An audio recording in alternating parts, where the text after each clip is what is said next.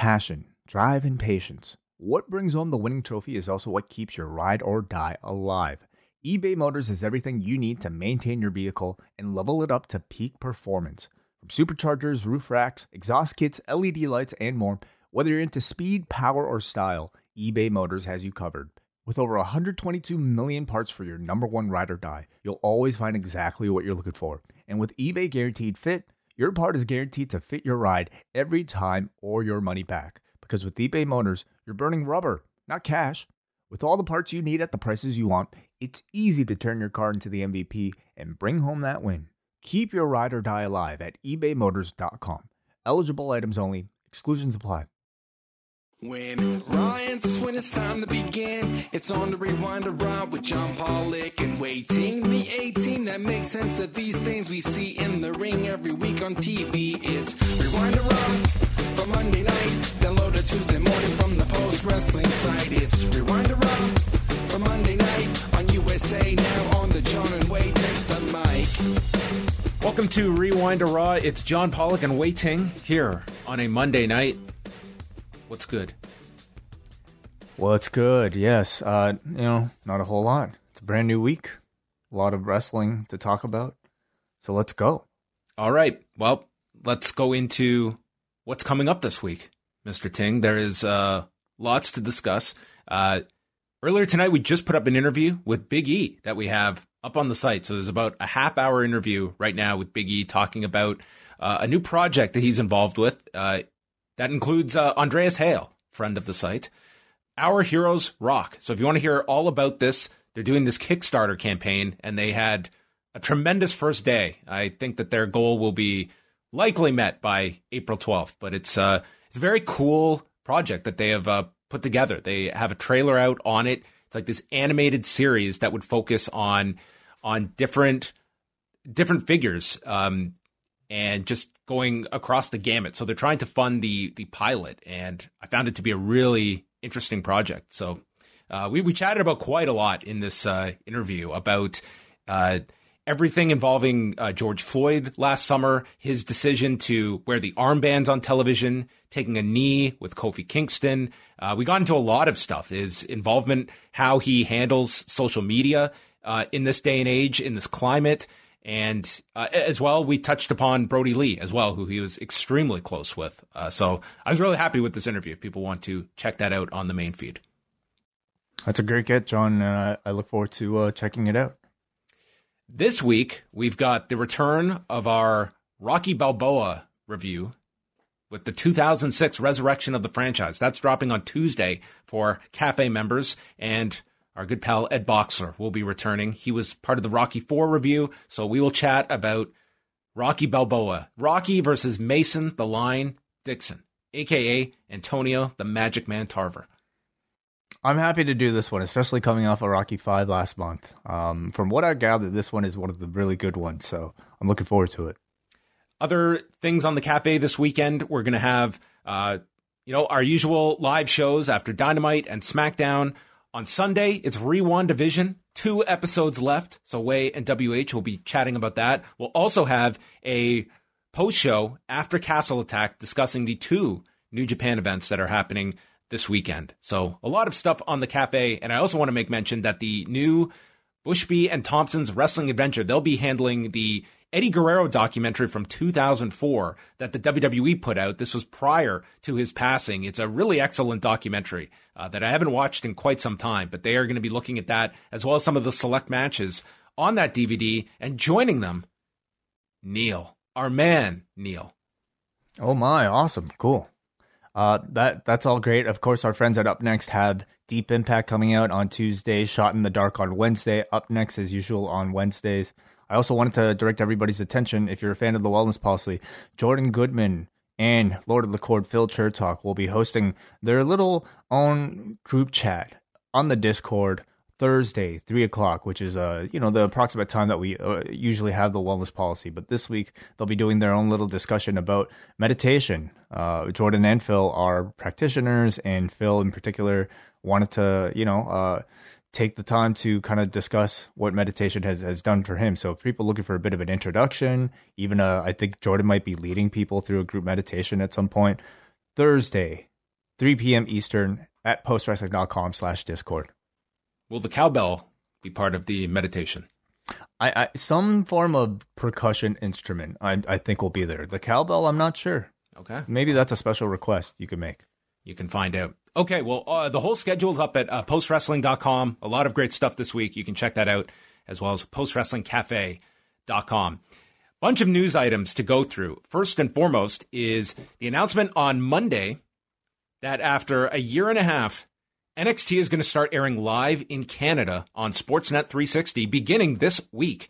So when NXT moved to the USA Network in October of 2019, uh, it did not go live here in Canada. Instead, it's been very difficult for Canadians to keep up with the NXT product. Your options have been uh, wait for the show to be uploaded to the WWE Network watch a one hour edited version of the show on Friday nights at 7 prior to SmackDown, or seek out illegal means to keep up with NXT. And I'm I am curious what this whole year and a half, uh, what kind of toll it's taken on the NXT fan base in Canada. Um, they will be going head to head with AEW on TSN2, and they, they, are they are relatively comparable networks. You have to go. Uh, to a higher tier uh, on your cable package to get Sportsnet 360 and TSN2, and that this will but, start. But anybody who gets Raw or SmackDown will now get NXT live exactly. on Wednesday. Yes, if you have Sportsnet 360, you'll now get NXT. It's on the exact same network as the other two and main event that they also carry. So, yeah, I think this Wednesday it's it's actually a rarity in Canada because, as we've mentioned many times during the, the Monday Night War, uh, it wasn't a case of having to choose between two. You never got Raw and Nitro head to head on Monday nights, and that was the case up until this week with NXT and Dynamite. Hmm. Yeah, I would assume really by this point, like if you're watching wrestling on a Wednesday in Canada, whether anywhere really in the world, you probably already made up your mind about which show you're committed to, what you're watching. So I, I you know, I, I do think like there's something to be said about like being able to flip back and forth to see like who has the better show. Uh, so at least like people who might be sick of Dynamite or a match on Dynamite or hear about a big thing on NXT in Canada, now they'll be able to flip over just like everybody else. So that will start Wednesday. Um, Hiromu Takahashi, he had missed Saturday's show for New Japan, and then today, when he didn't work the Korakuen Hall show, they announced he has torn his left pectoral muscle and he's going to be out an estimated six months. He is their current junior heavyweight champion, uh, a big blow to that division, losing its champion, and he was set for two title matches this week. Uh, not only was he defending the title against El Phantasmo Sunday, but he was also going to be uh, teaming to take on uh, with Bushi to take on and challenge Phantasmo and Ishimori on Thursday at Korakuen Hall for the junior heavyweight tag titles. They will be replaced by El Desperado and Yoshinobu Kanemaru. So, you know, way we've talked about Hiromu, like he was going to be a big, big factor all year for New Japan. The idea of him headlining shows and this long plan of having him headline a Tokyo Dome show, this definitely throws a major wrench into the junior heavyweight plans for 2021. Yeah, really unfortunate. Always unfortunate to hear about you know these long layoffs for for wrestlers due to injury. Uh, but especially somebody like him who came back after a career-threatening neck injury and wrestled for what a few months before the pandemic hit. That right. took away, you know, like probably six months of his career. Um, and then, you know, had, had some great matches when, once he did come back, but now just to be taken out again, it's it's re- really really unfortunate for somebody like him. But uh, you know, I, I, silver lining is that he will be back from an injury like this one, uh, uh, and hopefully sooner than later. Yeah, I mean it's a serious injury, but obviously nowhere as severe as the the broken neck that he sustained in 2018. And they have not made any announcement yet about the title. If they will put in a replacement on Sunday, if they'll hold off and do something with the junior heavyweight title, that is to be determined. But I guess they're going to have to make that decision uh, fairly quickly. So hopefully he makes a full recovery and uh, comes back. But an unfortunate setback for Hiromu Takahashi.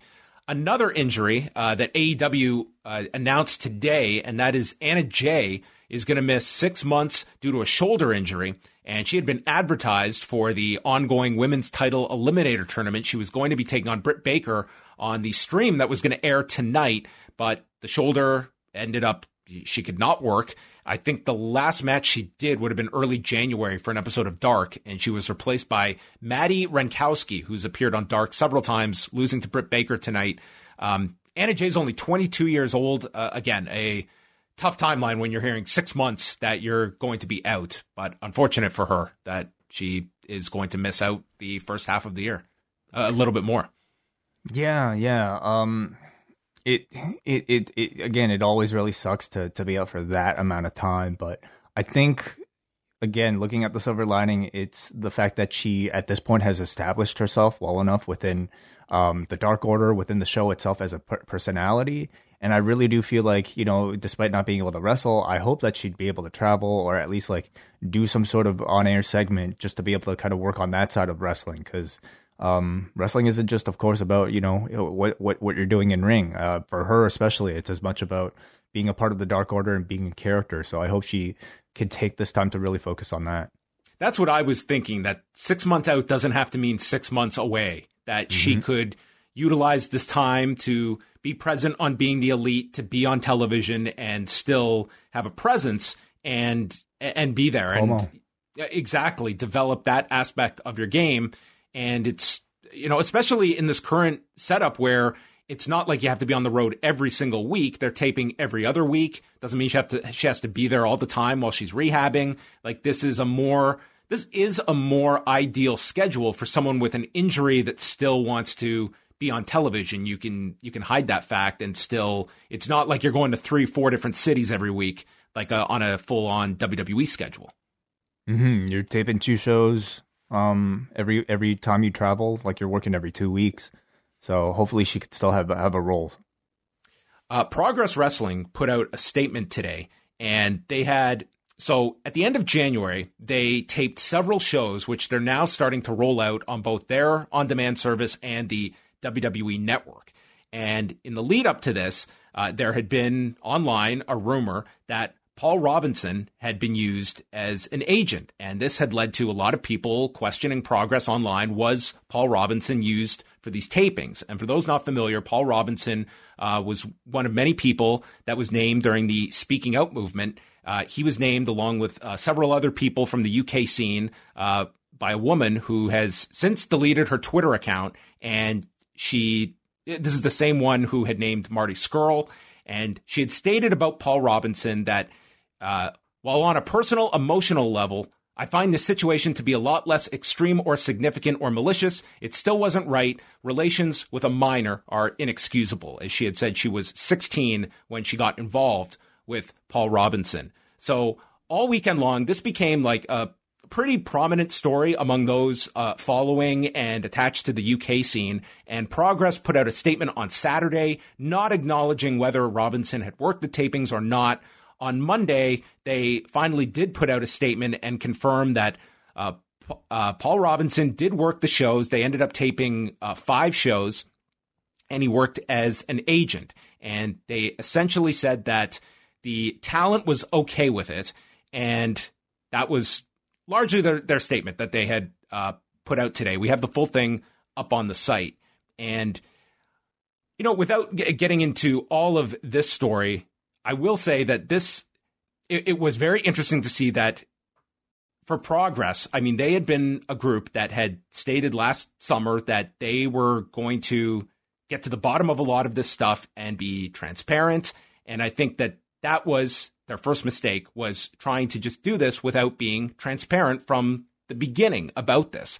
And this is a story that I think is going to resurface many times. Like these, all of those names that you heard last summer a lot of them are going to eventually make their way back into wrestling. For many, that is how they make a living. And in light of any charges being faced or anything like that, you're essentially leaving it to the promotions to police themselves of who they will book and who they will not book.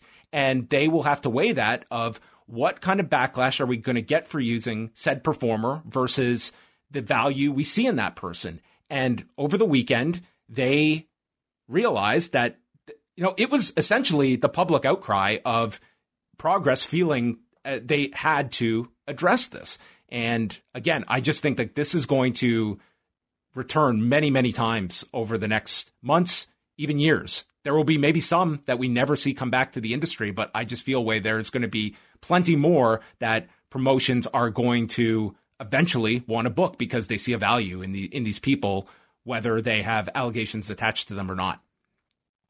Yeah, certainly. Um, I think so. You know, without really being able to speak like I'm a part of like th- that that scene who goes to these shows or even watches progress on a regular basis. Um, it's hard for me to maybe describe my own comfort level, but certainly li- looking at some of the response just to something like this over the weekend, I mean, the goal right now is to make your audiences feel comfortable consuming your product, and I, with that comes, I think, a great deal of transparency, maybe above and beyond, you know what what is even expected, um, to really kind of show show that, um, you know, this is a cool place to be. Like it's it's safe. It's um, I I I can't really say what the correct answer with anything is, like to what limit. I think they should be um, transparent, but obviously it wasn't enough this past week.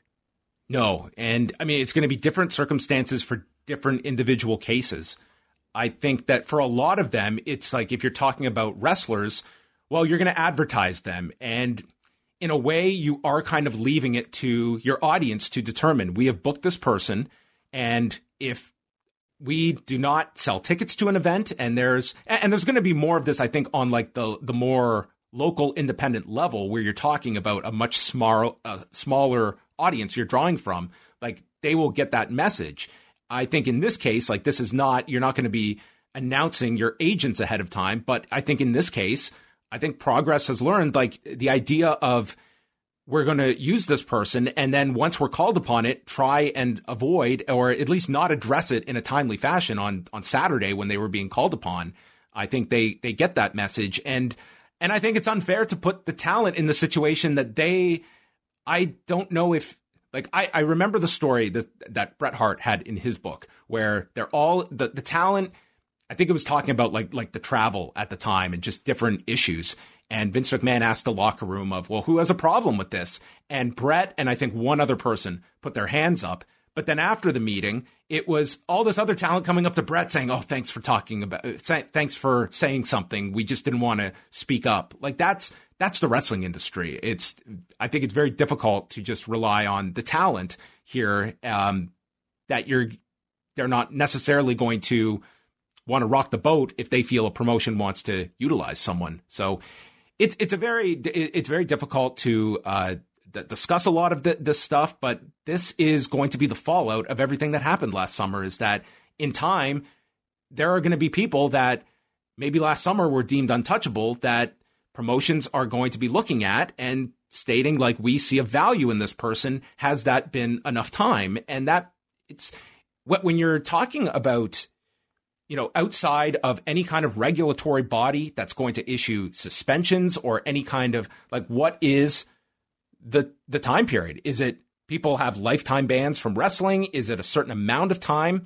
It's all subjective and it's all different between different cases based on the level of severity. Like it's all, I think, severe in some way, in some fashion, but there's going to be degrees of it as well. So um, I'm sure that the uh, the BWE crew will be talking about the story quite a lot on their next show, but I thought it was important to bring up uh, coming out of the weekend.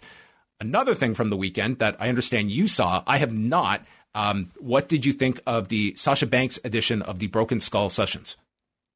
Oh, it was fantastic. I thought it was one of Austin's best. Certainly one of the his all all his interviews are, are usually really good, but this one in particular I I thought was exceptionally good because Sasha was such a great subject um, to me, she just has such a great personality that you don't really get to see when she's playing the character. The character is really good, but like when she's being herself, and I first saw this on Hot Ones, which is the thing that ultimately got her Jon Favreau's attention to cast her uh, on on the Mandalorian.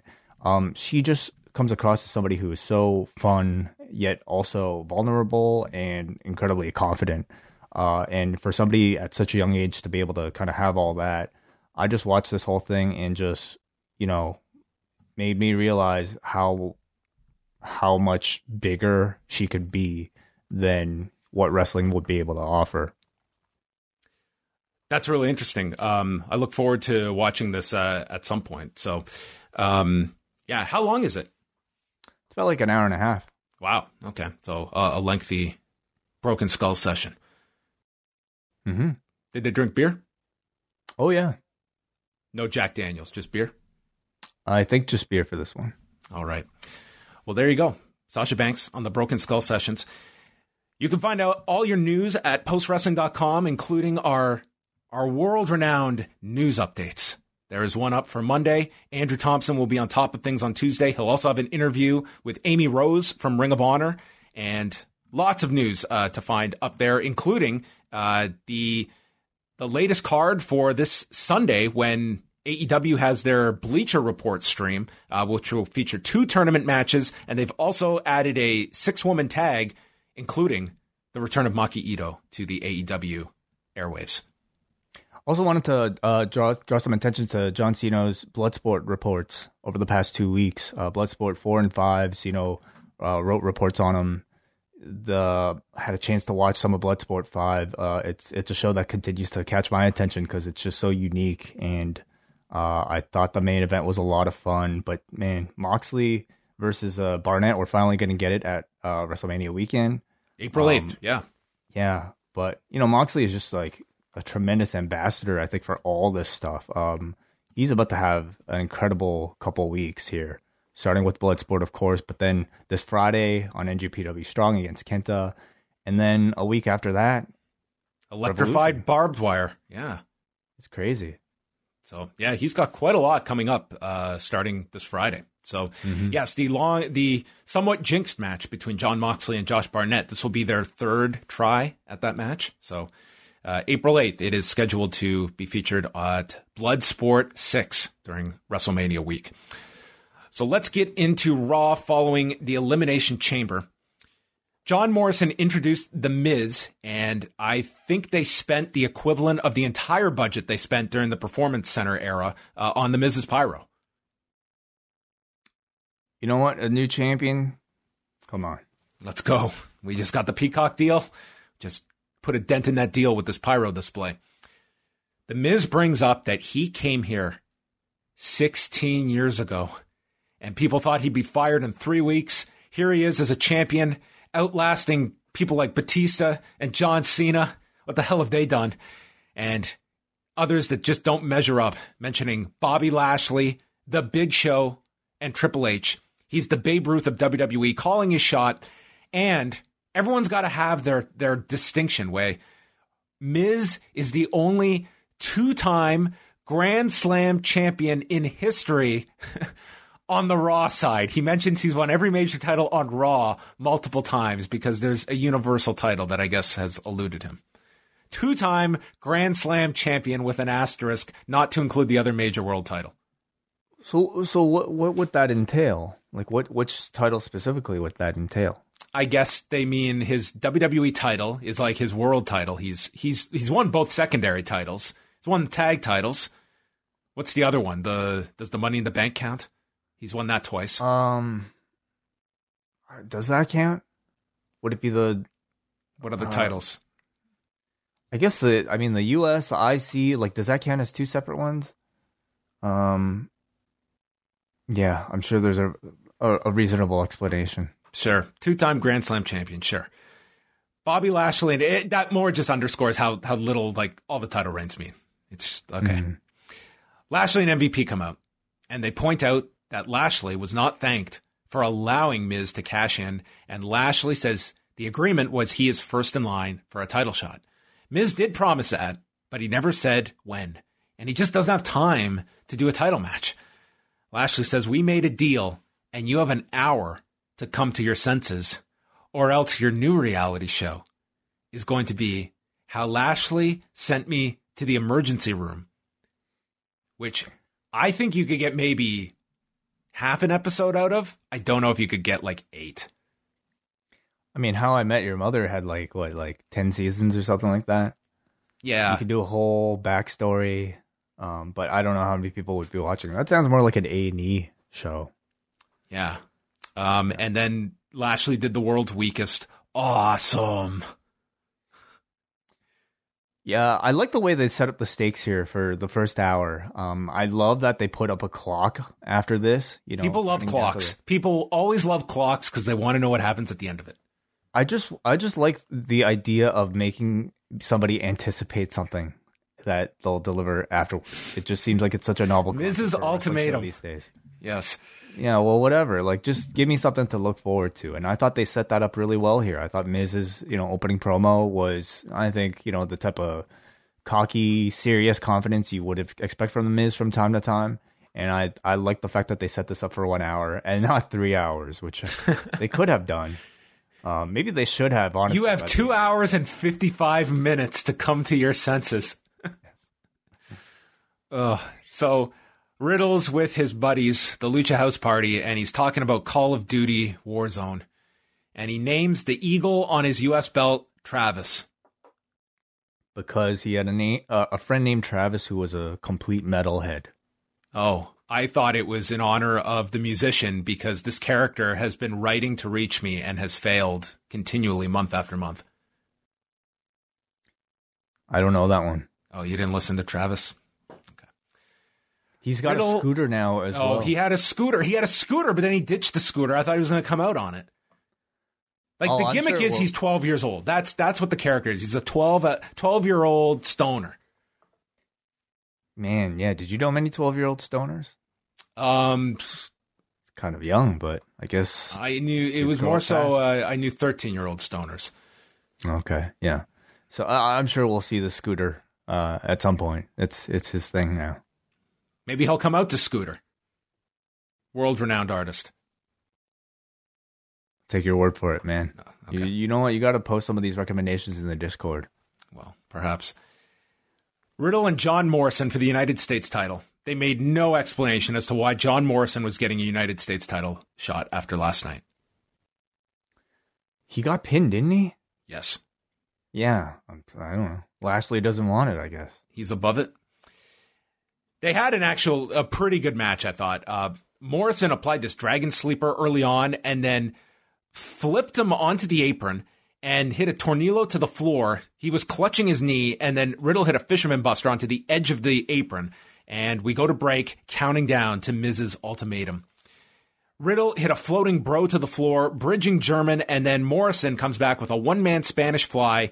The bro to sleep, followed by a super kick by Morrison. Starship Pain gets stopped, and then he takes him out of the corner from the Starship Pain attempt and hits bro Derek, and he wins in 11 minutes and 4 seconds. I thought this was much better than the kickoff match on Sunday. Yeah. Uh well I, I enjoyed these two a whole lot in the three way last night. I thought like they told a really good story of like trying to team up together to take on Bobby Lashley. And I thought that chemistry really continued tonight. I quite enjoyed this match. I think Morrison is way better than his booking suggests.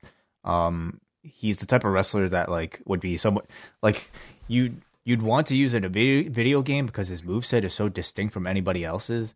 And I thought his style and Riddle's styles like continued to gel really well together here. Well, he's you know he's entering his w- prime WWE years on Raw because he is uh, he is 41. So maybe this is uh, they're just getting ready for the big John Morrison elevation. I, you know, it's it's it's more doubtful every day, but yeah, maybe at some point.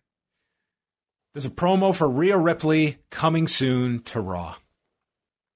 Yeah, you know, I mean, it's uh, you know, I'm I, I'm not I could never get mad at like some sort of you know uh, pre promotion material like this, but it's not like this is a new debut. Like this, she finished second last in the Rumble, and she faced Charlotte at WrestleMania last year. I kind of feel like Ripley's kind of beyond these coming soon vignettes. You know, like she could have easily stepped in at any point, and everybody I think would have known who she was. But You had a really great idea for the pay per view. That It- was I mean, they're obviously going in a different direction, and they are not doing that. I question what is, um, how will she be introduced on Raw? Because if she's not linked to Charlotte or Asuka, I th- I think it's like really like, what are you doing at that point? Like it's a big drop after that. yeah, I She's gonna fight really- Naya. Like I, I, you know, like so much talk has been about how okay, like Ripley had that match with Charlotte last year. She lost, and it just kind of became, you know, began her downward spiral. But I wonder if WWE, like specifically Vince and the main roster, really recognize that as an actual story, or if it's just something like they kind of cooked up with using the circumstances down in NXT. Because her booking this year will really tell us whether or not she'll get any sort of redemption, or if this will just be a completely fresh start that that's sort of ignorant of that entire bigger narrative. So you know, but but but the entry here, of course, like timing suggests some sort of peak for WrestleMania. So you know, let's wait and see whether or not she gets a big role. Yeah. Bad Bunny was showing uh, on SNL with the 24 7 title, and he's hanging out with Damian Priest. And they spot R-Truth hanging out with a referee. R-Truth confuses him for Bugs Bunny, and this greatly upset Damian Priest. He took this as such an insult. Yeah, his name is Bad Bunny. I kind of felt bad for Truth here. I think like, everyone did. It's like this. This is the point where the audience turns on Damian Priest and by default Bad Bunny. Like you're not really kidding. Like I, I definitely in this episode, if I if you didn't already feel this way, for me at least, I definitely am turning a bit of a corner on uh, Bad Bunny, where I it's starting to get into go away heat territory for me. Number one, I think just the association with the twenty four seven title makes you look like a just such a such a geek. Yeah. I agree. No I think how. the 24 7 title for, listen, everyone will talk, about, they got the 24 7 title on SNL. If one person that is not watching WWE saw that and wow, he's got a title. Raw's on Monday night. I mean, it's nice, no. but it's it's one of those marketing ideas where it's like, oh, they they saw me. It's like, dude, if if Wai Ting decided that he was going to go into the Thunderdome, okay, with his post wrestling hat on. Oh my God, it's the post wrestling hat. Dude, no one's finding our show because they saw your fucking hat, even though it's 2 million people on Raw. Not one person is finding our show because they saw a hat that drew them to the show. So it's one of those nice things to say. It's cool for WWE. It certainly doesn't hurt them at all. But don't tell me that it's opening up this audience that the 24 7 title was seen on NBC and that somehow a bridge to viewership just going through the roof now. It'll probably get you on the post wrestling Instagram. So if you want to pick one of these hats up, that, that is true. That is true. Um, yeah. Anyway, my whole point is that this guy does have a cool factor. The 24 7 title somewhat dilutes that cool factor. And then on top of that, it's like now you have Damian Priest, who really to me came across like a bully here to a guy who everybody loves in R-Truth. Uh, it, it would like, have been much better if it was Tozawa in the spot, and I think it would have been much mm-hmm. more accepting of Priest. Just uh, again, you wouldn't be booking uh, or scripting Tozawa to call him Bugs Bunny, but if he was just standing down Tozawa, fair play. But R-Truth is a fairly lovable character. Yeah, I just I didn't think it was very good for for those two today. But it doesn't matter. There's no crowd to turn on him, so they can do whatever they want. The Miz complains to Adam Pearce about his ultimatum. Miz says there was nothing in writing with Bobby Lashley. And Pearce says, Well, you've got to make your decision quickly. That clock is counting down. And Miz pulls out his phone. I don't yeah, know who so he was who texting. was he texting? Who was he calling here? Like, what was this?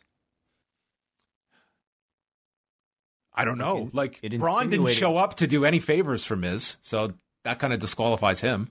Um, Braun was there to make things worse. Yeah, Braun could have made it a three way, which I don't know. You could argue, yeah, makes it worse for Miz. So hmm. I don't know. Maybe he was. uh Maybe, maybe he just like he's addicted to his phone, and it's like when he's nervous, he just like you know scrolls aimlessly. He probably just saw the feed update. He probably saw my Big E interview. Dropped right around this time, so must be could have been yeah. it. Speaking of, Kofi Kingston and Xavier Woods versus Mace and T Bar. Did you notice? Oh, hold on, you you forgot our celebrity uh, endorsement on this show, John. It was Punky Brewster. I purposely was going to skip this, but I do have it here. That not only did they plug Punky Brewster on Peacock, I've never been so happy to be geo blocked in this country. They gave oh, I us. I loved a, Punky Brewster as a kid. Did you watch Punky Brewster? Yeah, yeah. I didn't watch I it. Never like, when watched it, it when it actually aired, but like I watched it on reruns. I mean that that opening theme song is one of my all time favorites. It was okay. I know this I is like if people followed this, I'm sure it's got some affinity or attachment to your childhood, but this this was never a thing for me. Yeah, I don't know how big it was really in Canada, but I, I can't tell you I'll, I'll be watching the, this reboot. Um, but man, Charlotte and Alexa are going to be on this season, aren't they? oh, I didn't know that. I think so. Charlotte and Alexa are on. Okay, interesting, cool. It's no. I watched this Mandalorian, but I trailer. Way you could not. I will never watch this show ever again. This thing looked. It's not for me. It's not for me. It's not So, for you. It's that's it. barely for me either. But I mean, it is for this audience because I think you have to be at least forty or fifty to remember this shit, and um, that's who's watching Raw right now. But man, our celebrity cameos. Oh my god, dude, dude, can they not shoot these better? Like, could we not just get them to like, dude, shoot this on your phone at home, and we'll just cut to the point of view of your phone? Like, I mean, they, they do have the feeds of uh, whatever Zoom camera that they have that they, they should just be presenting straight up in the cameras. rather they're than shooting the, board. screens. Like, you could not. They literally had to key them because you would never have been able to know that Freddie Prinze Jr., former WWE writer, is on your screen. like I'm certainly hoping that neither of these two wasted their time putting on makeup for this appearance because dude like th- this is like shot on like man like a calculator you know you, there's no way you could tell Did you catch the sponsor that they they dropped here? no Monday Night Raw brought to you by Toyota. well that's a big one They've like WWE over the last number of years, like they have greatly elevated their advert their inventory when it comes to advertisers. Like you're talking like you you have like uh, car sponsorships now. yeah They're doing very Snickers is well. back cars sure Well, S- Snickers is a constant. They they just love WrestleMania. Reckoning is back with Retribution, and obviously one out between her and Damian Priest's finisher. you're you're right yeah they changed the name of the finish yes They beat down on Kingston. Uh, they hit high justice onto Kingston. This is uh, Yeah. yeah, high justice. high justice yeah I think that's a cool name don't That's- you Um, that's I don't know. It sounds like uh should be maybe Matt Riddle's finish. oh you're thinking of uh, high times that was Chronic's finish That was Chronics. Yeah, yeah. Get it, a Chronic. similar move Yeah. And Ali demands they deliver more high justice. And then Kingston fights back. T Bar is sent to the floor. The Three Stooges all screw up, running into one another. Tr- Trouble in Paradise to Mace. And then a Trouble in Paradise on T Bar. And Retribution loses after having the match won. Two minutes, 52 seconds. And this was Ali's breaking point as he just dressed down Retribution for disappointing him and embarrassing him. And he just stormed off. Oh my God, the cracks are being seen in Retribution way. everything was going so well It was, they were on such a smooth path to dominance. So, I mean, the idea, I guess, what is that Ali is is the incompetent one because he really was the one who cost them the the win here, but he's blaming everybody else for it, right? Who cares? It's been a terrible story so far, uh, and I can't say it's done anybody fa- any favors, including Kofi Kingston and Woods here, who I just continue to be pretty bored by. Um, Ali is sort of teasing some sort of big action that he's about to take, and you know, all I'll say is that this Kofi Ali match that he's been talking about this whole time really feels like it's some sort of pipe dream at this point. I I don't think it's happening. I mean, if they didn't do any sort of attack in the lead up in the perfect time to to elimination chamber, I don't think we're gonna get it now. Yeah, I mean, it's like it just seemed like such a ready-made story, and I just don't know. Like even a big angle from Ali, I don't know. I I think you really have your work cut out for you to grab people's interest back into this. I just retribution is done. The best thing for these masked people is to just assume their previous identities and go their separate ways. Like this is just a dead, dead gimmick, and it's been like that for months. Do you, do they make it to WrestleMania? Oh, if they do, they will be struggling and collapsing at the finish line to make it to the Andre Battle Royal. Hmm. It's just done. It's a no fault on them, but this is done. This is just done. Lashley and MVP come out, and it's time for an ultimatum. Pearce asks for Miz's decision and he just wants more time. That's literally the one thing they cannot provide him after this last hour. He brings up all the challenges that are out there and he says he wants to be at his best when he faces Lashley. So give me a week. Braun Strowman interrupts. He wants a title shot. He says that Pearce and Shane had a vendetta against him. I am far more clarified than Bobby Lashley. And I had to rewind to clarify what the man said because I would not be qualified if I did not properly quote him. Qua Claire. Far, they were going to ha- have to have an impromptu clarification match to see who would get the shot next week. Yeah. Uh, am I being too mean? No, no. Wow. This is what what we're here for. Shane McMahon comes out next. Five years to the day of his return to the company. Five years already. Wow. Remember that? Five years ago he came back? I did not feel like that long Man. Appreciation Wow. Night. He runs down Braun's neurons, which, I mean, Could've- I mean, like a sitting duck here to just go after the man's uh, neurons. He says, You weren't a former WWE champion, dummy. You were a Universal champion. Well, that idea sucked. It, it, it lends maybe some um I don't know credibility to, to the idea that maybe the clarify qualified screw up was intentional because he's supposed to be an idiot. Oh, okay. Bad neurons. Okay. Sure. he says, That idea sucked, former champions. I want a title match tonight. Well, Shane thinks that idea sucks. So instead of a title match, instead we're going to have Lashley versus Braun, where if Lashley wins, he gets nothing. He gets what he's already promised. If Braun wins, it's a triple threat.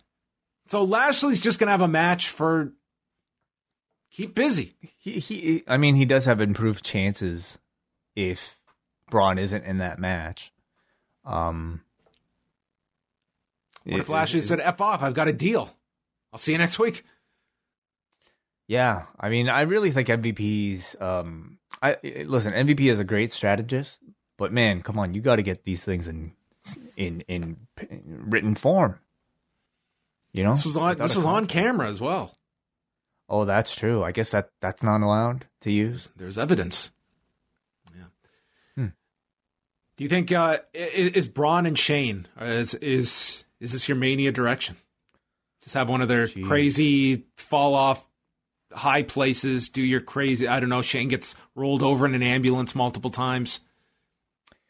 It, it seems like it's the most likely candidate right now, doesn't it? or they come together as a tag team and fully form Brains and Brawn. Brains and brawn. Yes, yes. Well, that's what this promo would suggest, right? The Maybe guy with th- the maybe we were just setting things up. Let the story play itself out. All these people that watch mm-hmm. WandaVision, they just have no patience for good quality storytelling. Yeah, I mean, it was it, all the signs were right there. Clarified, qualified, neurons. Shelton Benjamin and Cedric Alexander took on Grand Metalik and Lince Dorado in a tornado tag match that was a non-title match. I don't quite know why. It, it was just pretty much an ability for Benjamin and Cedric to have like a handicap match because they just dump one out and beat on the other. MVP's warning them not to play around with the Lucha House Party, and there was a handspring by Cedric going for the neuralizer, but Dorado grabs him, hits an enzuigiri off the apron, and then this multiple revolution DDT followed by a splash off the top by Metalik. That was a very cool sequence.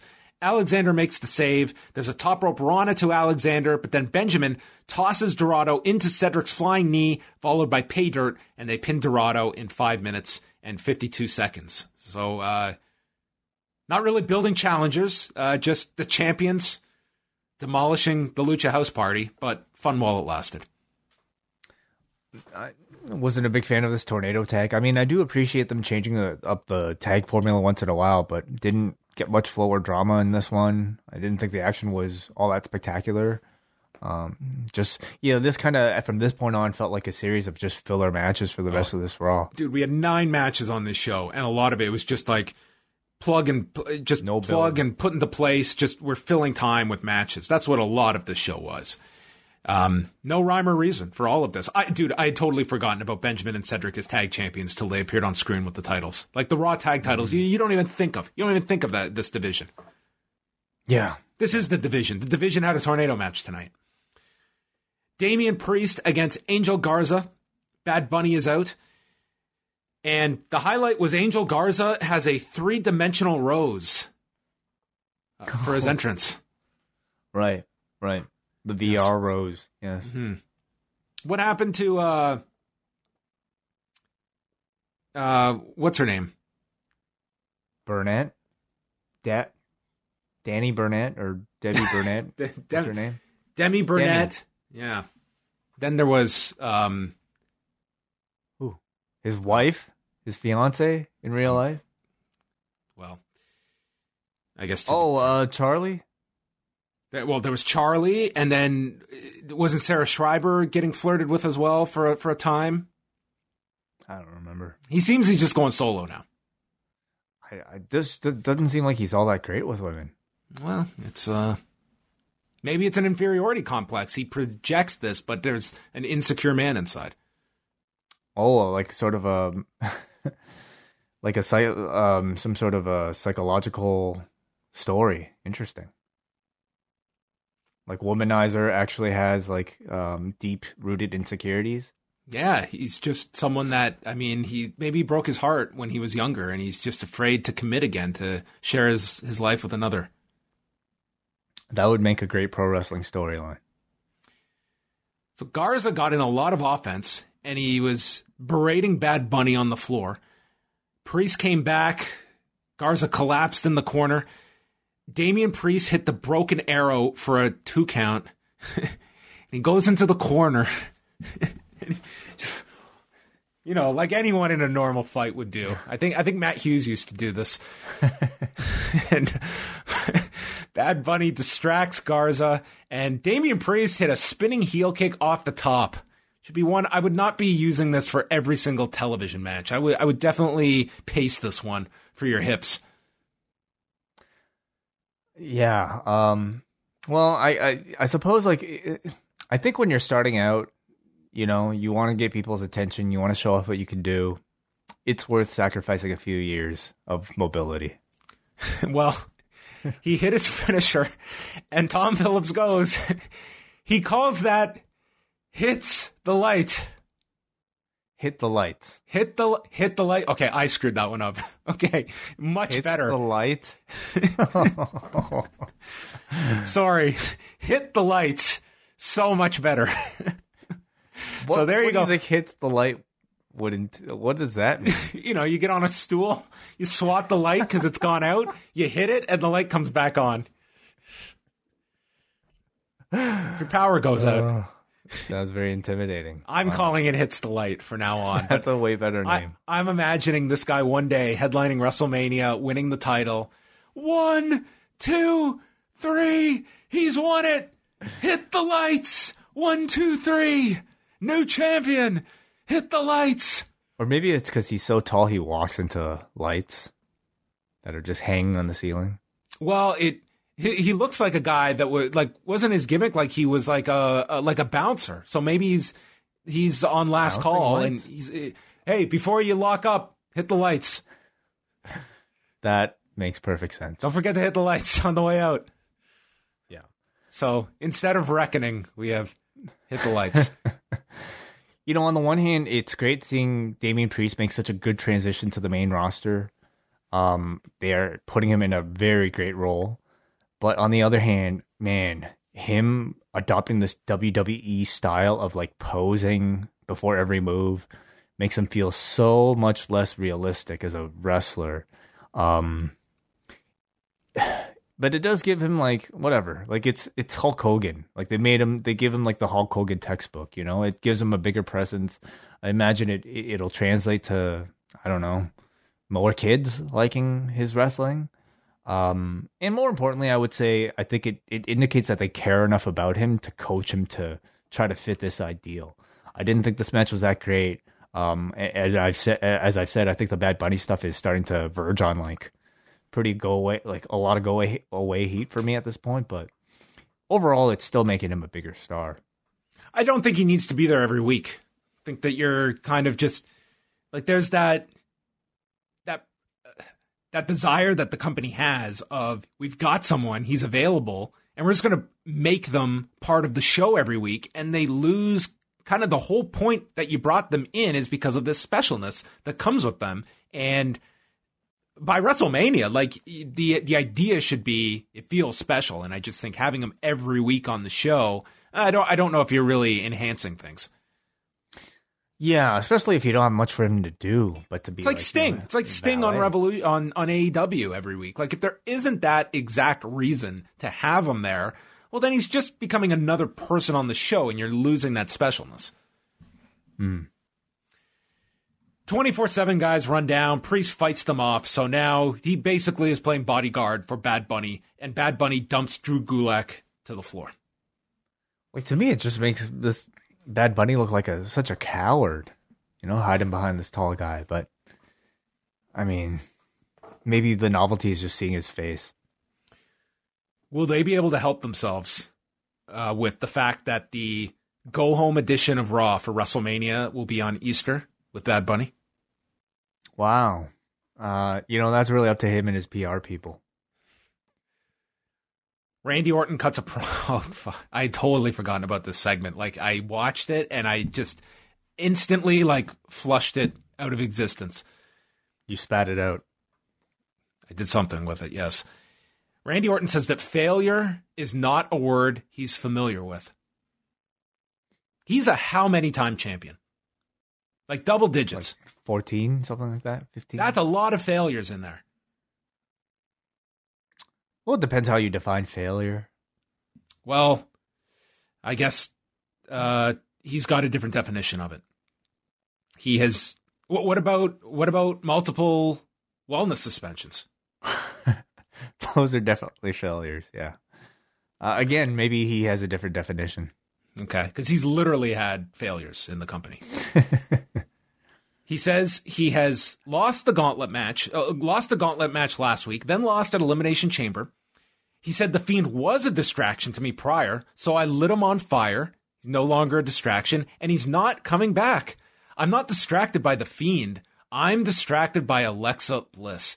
And as he's cutting this promo, he subtly coughs, and it's very like for all the promos we watch in WWE. Never, never do you get someone like choked up or coughing. So it was very You'll notable. get you'll get like wrong lines. You'll get you know maybe stutters often, but nobody ever coughs. No, Cough no, is this is a take. this is a cough free company. So they show footage of Alexa Bliss taunting Randy over the last few weeks, and we come back, and dude, black tar is ripping out of Randy Orton's throat, and he's just cameraman not turned off by this at all. He's getting his frame perfect centered. And the highlight of Raw was cut to the announcers. Byron, uh, I don't know what we just saw. What was that? And then Tom Phillips, uh, we're going to do our best to move on. We've got Charlotte Flair and Asuka coming up. A man's just fucking coughed up black shit backstage and might be dying, but we've got a tag match still to come and Jeff Hardy and Sheamus and Dana Brooks To, back to- to be fair, like they saw a man lit on fire. Like th- these people have seen a whole lot. So this kind So of why didn't they ranks, say that? Why didn't they just come back like, please? this is child's play. He's fine. Saw a man lit on fire for Christ's sake. Dude, Randy Orton, I'll just say this.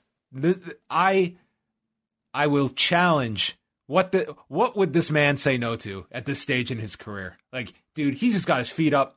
He's happy to be here. Oh, Sure. he'll, he'll do anything. He'll light people on fire. He'll, he'll spit tar out of- out of his mouth. Like, this is a man that is secure bags. in his position. Yeah. Uh, I love this thing. Like there, this just reminded me of the Ultimate Warrior and Papa Shango story, and uh, which was huge at I the time. I mean, it was just like turnaround. Like there was pre and post Papa Listen. Shango Ultimate Warrior. I am. I imagine if I was in my 30s watching that at that time, I would have hated it. But I was. How old was I? I was probably like eight, seven. Uh, that shit sticks with me till now. Uh, this shit it. stuck with Randy Orton, literally. Like this is like that. This is like from his, you know, insides. Well, I there are moments of this feud that are so ridiculous that I just can't help but just like be like, "Bravo, great! I can't believe you went there and you did." Um, and I admire that. And this was one of those like Randy Orton committed completely to this thing. I love the subtle coughing, and when the black tar came out, it was just like he put his all into this black tar. I do look forward to the follow up. I mean, this um, this does not warrant a a destroyer mask, but maybe maybe he's lost his voice. Maybe he can't talk anymore. Maybe he'll be a mute. Oh, who knows? Maybe he will have turned into a viper, like that tar turns into a tongue. Oh, like a buzzard versus a viper. Maybe that's WrestleMania. An They're animal, animal, match. forms. Yes. That's the that's the next level. We move on because folks, we got to move on. We have a live show here. Nia Jax and Shayna Baszler against Asuka and Charlotte Flair.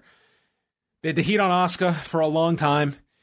There was a sunset bomb to Nia Jax that I think she was supposed to hit the turnbuckle, but came up way short. They worked over Charlotte's knee, so when she finally tried to set up for the figure eight, the knee gave out, and she could not get it, and therefore it was hit with a Nia Jax leg drop. Big comeback by Asuka after she gets the hot tag. The armbar to Nia gets stopped by Shayna, and as she goes for the Asuka lock, Shayna's fighting it. Charlotte runs for a boot and misses Baszler and nails Asuka with the boot. And then Nia hits Asuka with the leg drop of doom and pins her in 12 minutes and 20 seconds. Uh, I will say this at the end of this, this was a finish where the tag team champions won, and by the end of it, you want to see Asuka and Charlotte because that's what the finish drove you towards. Um, as much as we could have used a champagne bottle or a manager on the floor. Maybe Akira Tozawa could have come out with nunchucks and passed them to Charlotte, who didn't want to use them, and that led to Asuka being pinned. But no, instead they went this direction. I'm sure, like if if WrestleMania was next month, I feel like they would have done that finish for Belair versus Sasha. But they do have Fastlane. They did. They have seven weeks to go till WrestleMania, so they they need to fill that time with whatever they're trying to do with Reginald. I think they're just pacing that Belair Sasha feud a little bit slower. You know, with Asuka and Charlotte, there's really kind of no telling how the timeline would have changed if Lacey was still active. I imagine that would have still carried its way over to this week, but them getting this match against Nia and Shayna seemingly from out of nowhere to me just seemed like a quick way to pivot to Asuka and Charlotte directly with and basically kind of writing off this Ric Flair Lacey thing. maybe they're moving on because I, I I felt just watching it that you do Charlotte and Lacey at Fastlane, and then you do get to Asuka, Charlotte, and Charlotte. Asuka at WrestleMania, and it feels like maybe they're pushing things up. And does Rhea Ripley then come into the picture? And yeah, interesting. So uh, we'll see if they do Charlotte and Asuka at Fastlane. I, I mean, the fact they shot this angle to this degree now, uh, th- this feels more like a Fastlane timeline than a WrestleMania angle that you're kicking off now. I mean, it's possible they could do Appropriate they for could the do name of the show. Perfect, perfect for this uh, this this program. Let's get it out of the way now. So Asuka's upset with Charlotte, and Charlotte just is not really trying to console her. She's like, "F off, I'm leaving." Jeff Hardy versus Sheamus, a match. Sheamus is dominating him. I don't know. It's like Jeff Hardy just feels like, uh, you know, he's he's got his place on the show. It's um, He's just a guy who's not being focused on, who's there to serve up other guys. You know, he's he's a ricochet right now. Sheamus got his knees up on a splash. Then Hardy went for another one off the turnbuckle. Sheamus boots him out of the corner. And then a twist of fate is hit to Sheamus. Again, the knees give out uh, as Hardy has had a knee injury for about five years now in storyline. Ducks a brogue kick, hit with a knee, hit with the brogue kick, and Sheamus wins in 12 minutes and 16 seconds. And we'll see what happens with Sheamus because looking at the current scorecard, this is a man who gave up a 20 year friendship. Why? Because of the title. And he ended up getting into the chamber. He would have already gotten in. He's a former champion. He would have gotten in. So all I'm going to say is that when you decide one day way to stab me in the back, just make sure that I've still got the title. That you're going to get what's what, what it's worth it. Because right now, Sheamus, kind of like, man, you tossed away a friendship. I mean, for nothing.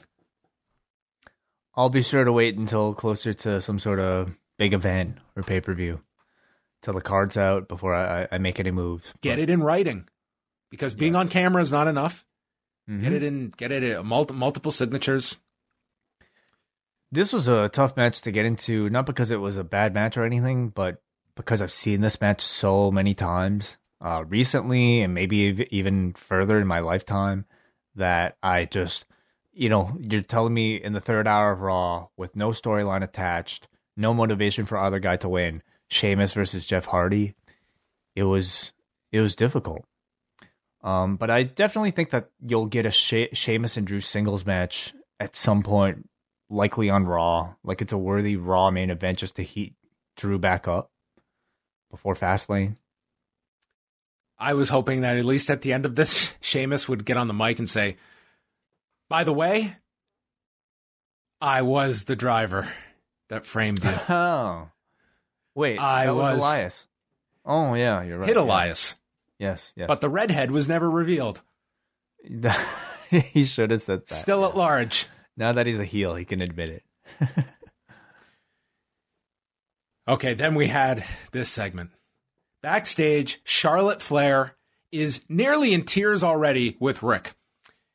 I can't do this crap anymore. Probably a true statement. I can't focus due to Lacey Evans. You dancing, having the audacity, whether you thought it was funny or not, to pretend the baby was yours or not. I'm here to protect our last name and our legacy. That's what I'm doing. Go home. Ric says, I never said the baby was mine. he saw potential in Lacey. Charlotte says, You see a lot of potential in blondes. Dad, she's a coworker. Ric tells Charlotte to, that she became a champion on her own, but I like to think I had a small part. How about the tough love? I just wanted the best for you. At this part in the promo, all I'm visualizing is a couple of weeks ago when Ric Flair was watching as Lacey was ramming Charlotte's head into a locker. Tough love, man. I guess so. Here's a concussion. He was expanding the brand. He wants to be the man behind the Raw women's title and wants the women to be the biggest part of the market. Charlotte says it's time for her to prove who she is and not be Ric Flair's daughter. You still want to be the nature boy, even on my time. So go home. And she's thankful for the doors that Ric has opened, but let me be Charlotte Flair. I love you. If anybody can explain this storyline to me, you will be a greater reviewer than me. Someone is going to watch this promo in a, in a vacuum and feel, wow, th- this was like great stuff. Dude, I have no, no earthly idea what's going on. And all I can um, envision is that they wanted to make it crystal clear that Ric Flair is not the father and we are moving on. And we needed six minutes to do it in a very strange fashion. Yeah, they seem to really be afraid of like people thinking that they were somehow selling this idea that Ric Flair and Lacey Evans were, you know, having some sort of sexual relationship. Um, so much so that I felt like they were working overtime to explain it away here. Uh, it just kind of begs the question of why they introduced it in the first place. I I definitely think if you watch this segment in the vacuum, it was it might have been a good emotional performance from Charlotte, but in the context of this terrible storyline, the weird tonal shift that you had in this particular segment, I think just kind of made her performance feel really mel- melodramatic and insincere. Um, I'm hoping this is just their way of wrapping this thing up because I thought it was doomed from the beginning when Flair tripped Charlotte like very deliberately when he wasn't supposed to. Um, it's just been an awful story. A very strange story. Um, so that that feels like the end of it with Ric. Like I don't know what you continue with this. You don't have someone for him to be paired with. Um, like I feel like this this was the write off of Ric. I feel like there are still great ways to use Ric Flair, but this was not one of them. Mandy Rose and Dana Brooke took on Naomi and Lana. Uh, Lana took out Dana in the corner. They did a double team facebuster, and Naomi pinned Mandy Rose in a minute 37. And they did remind you that they do get a future title shot. Great. AJ Styles versus Ricochet. Why? Because Styles kicks out his knee in the corner. Ricochet fired back with strikes. They were trying to play up the aggression of Ricochet. And then AJ tries to bounce Ricochet off the top into the Styles clash like he beat him several weeks back. And it stopped with a head scissors. The recoil gets stopped, and AJ drills Ricochet with this knee to the face and hits the Styles clash. Three minutes and 50 seconds. Not very long. I I mean, these two are really great together. It's just very short, no reason for it, but I'll take it this late in the show. And then uh Omos lifted Ricochet for a big tree slam, and maybe maybe that'll be our first match: Ricochet and Omos together. Oh, okay. I probably wouldn't go that long. Um, just a rehab match for AJ after losing last night, but I it's a it's a AJ and Ricochet match that I won't remember. Wide open slate for AJ of whatever you do with him these next two months. Yeah. Miz and Morrison are pondering the main event. Either outcome is bad. Then Strowman scared them away. Braun Strowman, Bobby Lashley. Miz comes out for commentary. Miz notes he made the deal before he was champion with Lashley, and they need to earn the right to face him. He suggests a big tournament, and the winner faces him at WrestleMania. Strowman just dumps Lashley to the floor, then runs into the steps. Lashley comes back. He's going for the hurt lock, but Braun is too big, so he nails him with a clothesline. Uh, Braun hits him with the clothesline, and then a power slam. Lashley kicks out. Everyone is stunned that he kicks out of the power slam, and Lashley fights back, hits the almighty spinebuster, and spears Braun for the win in four minutes and 19 seconds. They did not let this one drag. Just two big power men delivering big, big maneuvers to one another, and that sets up the Miz versus Bobby Lashley for next week. Hmm. I thought you know if you're gonna maybe give a week to really promote this Miz Lashley match, I thought this was a decent way of delaying it by you know using uh, Braun Strowman. I thought the match they had was like you know pretty entertaining Goldberg Lesnar style of heavyweight sprint, and I think the length of this maybe explains the need for all that filler in the third hour. I feel like they will tease the title switch for next week on Raw, but I think that's when we see Drew McIntyre return and we probably end up getting some sort of three way at Fastlane. That was my thinking. They purposely kept Drew off this show, and I think next week you tease that there's no way for Miz to retain this title, and Drew returns to get his revenge on Lashley, and you can spin it out however you want. I think that's going to be the appeal. Everyone knows Miz is losing this title, and is going to come up with ways that he escapes with the title before he finally has to drop it. Mm-hmm. And probably next week is the first way he escapes with the title. Afterwards, they attack Braun's knee. He applies the hurt lock, and then Miz runs in for a belt shot, but he gets stopped and nailed with a spear. And that's how we go off with MVP taking off his chain and like reading the last rites or something to Miz. Cool. Yeah. That was raw. Yeah. Man, I thought this was a really slow show that felt like painfully stretched to fill its three hours. Um, I think there's a lack of star power that was felt, and I don't even know how many people were missing other than like Drew and I guess Keith Lee. But man, it just did not feel like a very important show other than the you know um the the book ending segment. A lot of matches that took place with no build or stakes attached. Um you could really just watch this whole thing in 10 minutes if you wanted to yeah i mean it was it was a lot of filler on the show and i mean the thing that's largely keeping the show together is this Miz title reign. I mean, that is the overarching story, and I don't know how compelled people are by it. And then it's like the women's title scene is like your secondary story on the show, and then it's a lot of stuff that's just filling up time. That's that's what tonight's show was. I think they really burned through the post pay per view momentum fairly quick on tonight's show, and it just even if you're putting together your raw side of WrestleMania programs that seem wide open this year, like I, I don't know how much inspiring stuff there really is. Like if you're making up like your parts that you have on Raw and not going elsewhere, like you could do interpromotional matches, I guess. It's just what you have on the table. It's, I don't know. You really need some great ideas, I think, to spruce up some of these pairings. Well, I think Rhea Ripley will really help that title picture if they they bring her in there. Um, at this point, I, I really think that would be the best idea rather than Charlotte Asuka again. Um, I, I'm trying to think who else they could really use. I mean, Lashley and Drew, I think by the time they get there, will be a pretty decently hot match, especially with like MVP doing a lot of that talking. Mm. Riddle. What do you do with Riddle? Yeah, I mean, Keith Lee. Keith Lee, perhaps. Yeah. Trying to think what other names you have. You know, Sheamus is is kind of in that mix. Jeff Hardy. Jeff Hardy. Yeah, it seems really thin, at least compared to SmackDown, that I feel like has so much more potential. But um, we still have seven weeks, so let's see. Let's go to the forum here, John.